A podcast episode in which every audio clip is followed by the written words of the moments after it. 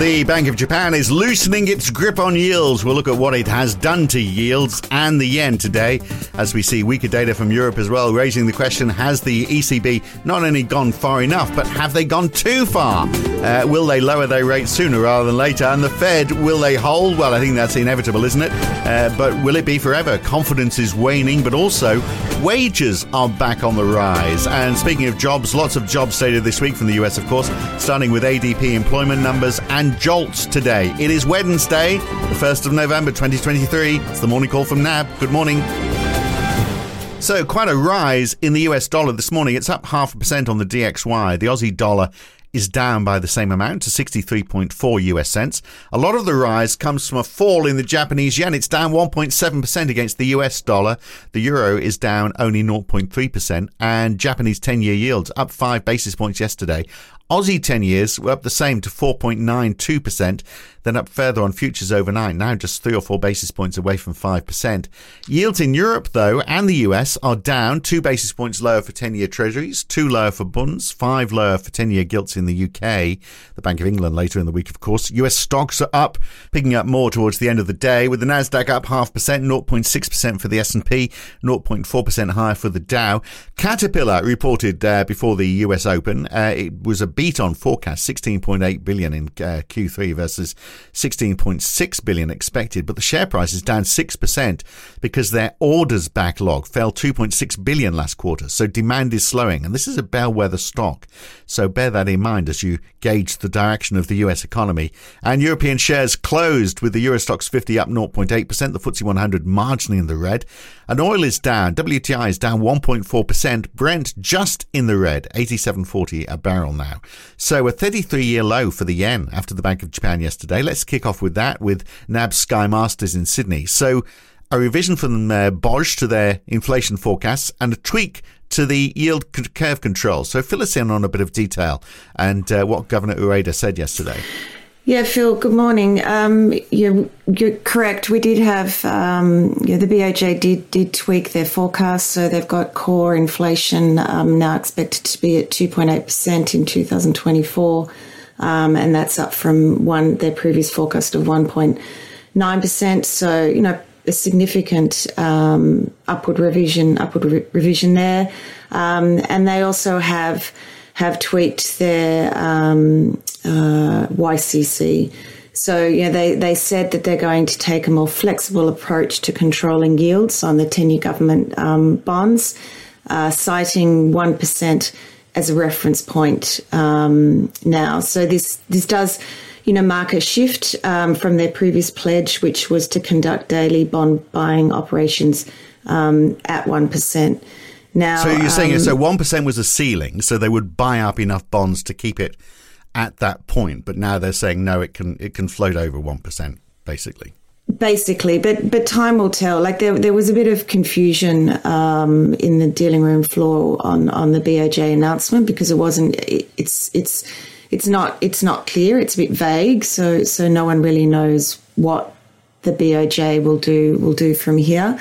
It does seem to be, it is another tweak to their yield curve control policy, and maybe it's sort of a soft way of the BOJ trying to exit YCC. So if you remember, YCC was introduced back in 2016, and the BOJ now owns around, I think, just over 50% of the JGBs, and this is the third tweak to YCC that they've done since December last year. So why the fall in the yen? I mean, you've got more bonds presumably going to be available that the BOJ have been hanging on to at higher yields. You'd think that this would push up the value of the yen. I mean, the yen got up to 150 in pretty sharp order, so getting weaker against the US dollar after the meeting. So why is that happening? Yeah, I think the announcement yesterday probably wasn't as hawkish as markets had expected. So there were expectations that maybe they would have exited YCC completely, which they haven't done yet. So I think that's why you got that reaction in the yen. But you also have to remember There's two sides to what's going on here, and what's going on in the US, and US data is also influencing where the currency is trading. So you've had a combination of some stronger than expected US data prints. We can talk about that later on, combined by, a BOJ, which wasn't as hawkish and has left the market unclear as to what they're going to do from here. And we're stuck in the middle. We're stuck in the middle of that, aren't we? Because strengthening US dollar, weakening yen, the Aussie dollar, paying the price this morning. We've seen quite a fall in the Aussie dollar. But you would have thought actually that the likelihood of more hikes from the RBA would push the dollar higher. But then we had the yen thing. And then we've had China PMIs as well, which came in weaker than expected. The manufacturing number fell under 50, so back into contraction, basically. Yeah, it's interesting when you look at, currency price action versus bond market price action. So, Aussie 10 years are actually underperforming US 10 years. So the Aussie-US 10-year bond spread is currently at 11 basis points, so positive 11. So only a week ago we were trading below US 10 years.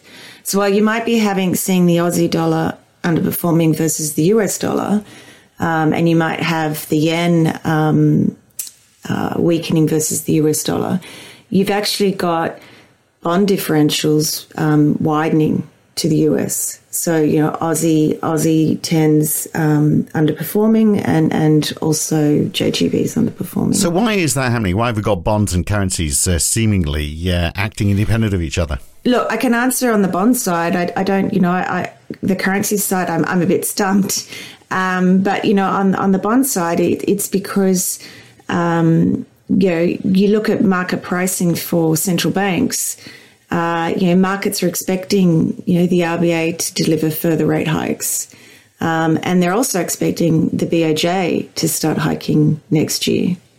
So, looking at future cash rate expectations, it's quite interesting. For next year, you've got the OIS curves heading higher for the RBA and the BOJ, whereas for the US, for the ECB, markets are expecting rate cuts next year. And for the ECB, they're sort of starting to toy with the idea of, rate cuts coming early next year. It's being talked about, isn't it? Yeah, exactly. Although Joachim Nagel, the Bundesbank president, has been saying that they're not going to act too quickly because there is a lot of that talk going on right now. He's, saying they're going to stay higher for longer. But it certainly looks like they're definitely not going to go any higher unless, although he's saying, geopolitics could see to that, it could push up higher, oil prices higher. And so the ECB could go again. But the numbers that we saw overnight, the European slowdown continues, doesn't it? GDP Q on Q down 0.1%. That wasn't expected. Inflation month on month down to 0.1%, which makes the year on year figure 2.9%, down from 4.3%, which is the lowest since July 21. And then retail sales, 0.8% down for September in Germany. So no wonder people are on the verge of asking the question, has the ECB gone too far? Are they going to start moving back into taking rates down again next year? The numbers are very soft in Europe now. Yeah, they are. They are. Last night you had that stark contrast of the soft data coming out of Europe, but then you had some sort of strong data coming out of the US. So you had the employment cost index coming in at 1.1%. Expectations were for 1%. And you saw Treasury yields bounced higher on that data print. So both 2-year and 10-year Treasury yields sort of sold off about 7 basis points on that number. So, I don't think no one's expecting the Fed to tighten tomorrow morning our time.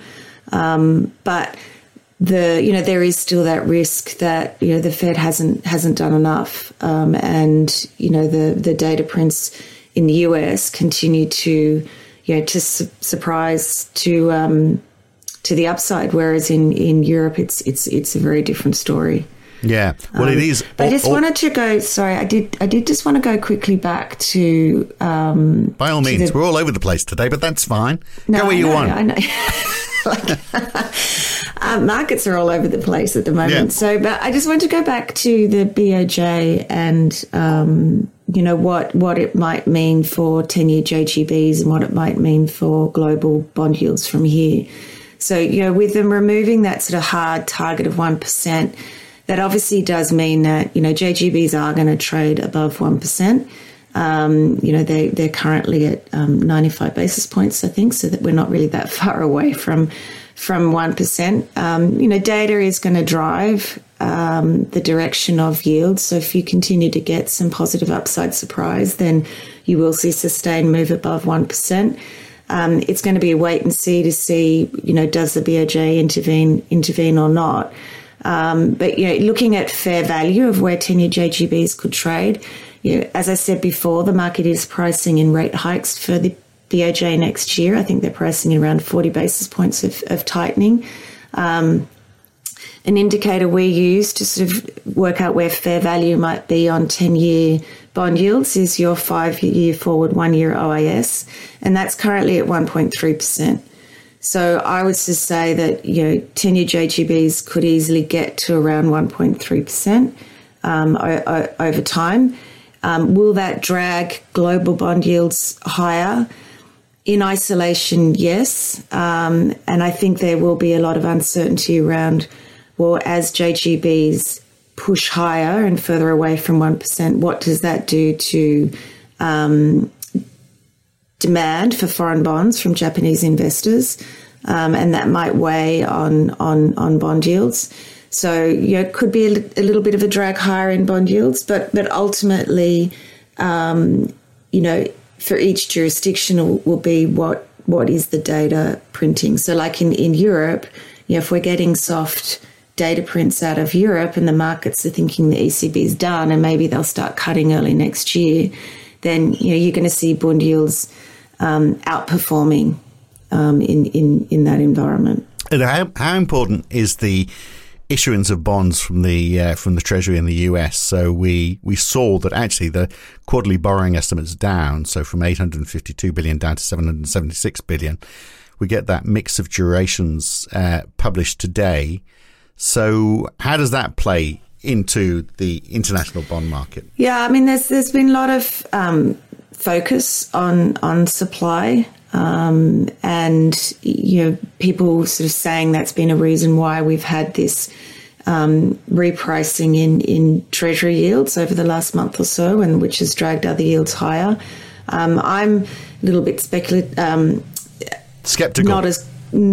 Skeptical, that's the right word, about it being the driver, but it is weighing on sentiment at the moment. So Ken and I would look at the supply story and say, you know, it's not going to drive the 100 basis point moves in bond yields, but it could be worth around 10, 20 basis points. Right, got you. Okay, so with that surprise number on the employment cost index in the US, I mean, it was only marginally up, but it was up. That's the thing, isn't it? Ahead of the FOMC meeting, it's not going to be enough to change the FOMC, obviously, where, as you said, everyone, the expectation is it's going to be on hold, but it's a question mark. I mean, they will be keeping an eye on those wage numbers, and there's a lot of focus on jobs from now on. So we get, obviously, non-farm payrolls at the end, and this is of the week, and this is where the employment numbers start coming in. So the ADP employment numbers today, the number that everyone says they ignore, but then the market reacts to, and the JOLTS numbers, the job opening numbers as well today. So there's a bit of data around. We are going to be looking fairly closely at these US numbers because,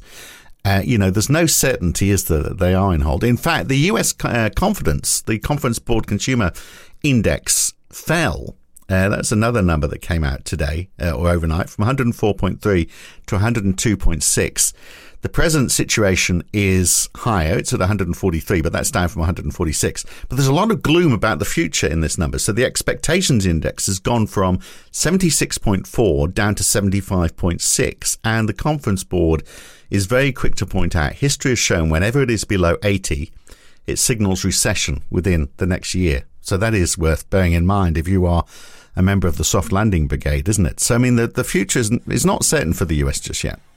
Definitely not. And I think there is a whole lot of uncertainty, you know, about sort of Q4 activity. You know, you had a bumper Q3 growth number in the US, but there are expectations, obviously, that that's going to come back. But how much does it come back? And you know, some of these leading indicators are suggesting that you know, you are starting to see that impact of, you know, that 500 plus basis points of tightening that the Fed has already delivered. So, you know, on the confidence numbers, sure, they did come off, but we have to recognise the fact that the print came in actually better than expected. So the economists had expected a larger fall in consumer confidence than what we actually got overnight. But you know, the point is, you know, no one, as I said earlier, no one expects the Fed to deliver a rate hike tomorrow morning. You know, never say never; they could do something, but the expectation is no. But the point is that they'll still sound hawkish. They'll still be pointing to the risks of one more rate hike. It's going to be the press conference, which is more interesting, which is conveniently timed just before tomorrow's podcast. So we'll be able to bring you some of the snapshots from that. Almost as though they've timed it, so it's in, you know, it's in unison with the morning call. So that's tomorrow morning. We'll leave it there for now. Good to talk, Skye. We got there in the end. We're a bit all over the place, but we did it. We'll see you soon. Thanks, Phil. Bye. I like this idea that we are as disorganised as the markets are. You know, it's sort of symbolic that we are reflecting the behaviour of investors right now. That's it for the morning call for today. See how organised we are tomorrow morning. Find out bright and early. I'm Phil Dobbie for NAB. See you then.